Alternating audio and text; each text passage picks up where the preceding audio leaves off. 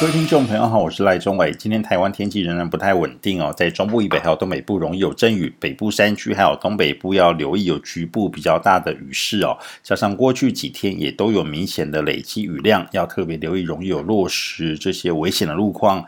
那么交通上要特别注意安全。另外东部也容易有阵雨，南部的话今天云量比较多，云层比较厚，偶尔有局部零星短暂阵雨或是小雨。那么在温度方面，仍然是以北部和东北部比较湿凉啊，白天高温大约二十一到二十三度，要多添加保暖衣物。中南部还有东部则是舒适到稍有凉意，有中午大约是二十五到二十六度。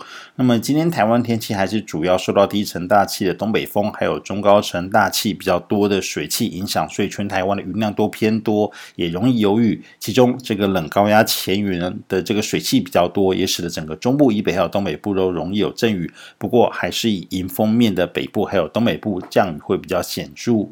那么在北方冷高压啊，逐渐东移到朝鲜半岛附近，南方菲律宾到南海附近有低气压影响，所以气压的话是北高南低，也造成在中间的我们台湾哦附近是啊比较强的有。比较强的这个气压差啊，东北风也会比较强啊。除了影响天气形态之外，也要注意沿海地区风速啊、风浪都会比较明显。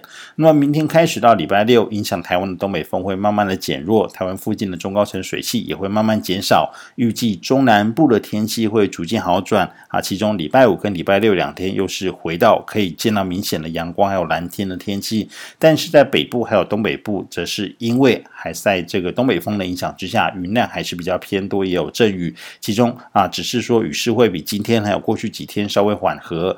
那么明天开始到礼拜六，各地的气温也会也会逐渐回升啊。其中以中南部的高温哦，这个回升会比较明显。不过低温的话，只要留意辐射冷却的影响，日夜温差会比较大。那么礼拜天会有一波比较强的冷空气南下，提醒大家特别注意，因为这一波可能是今年入冬以来最强的一波这个冷空气。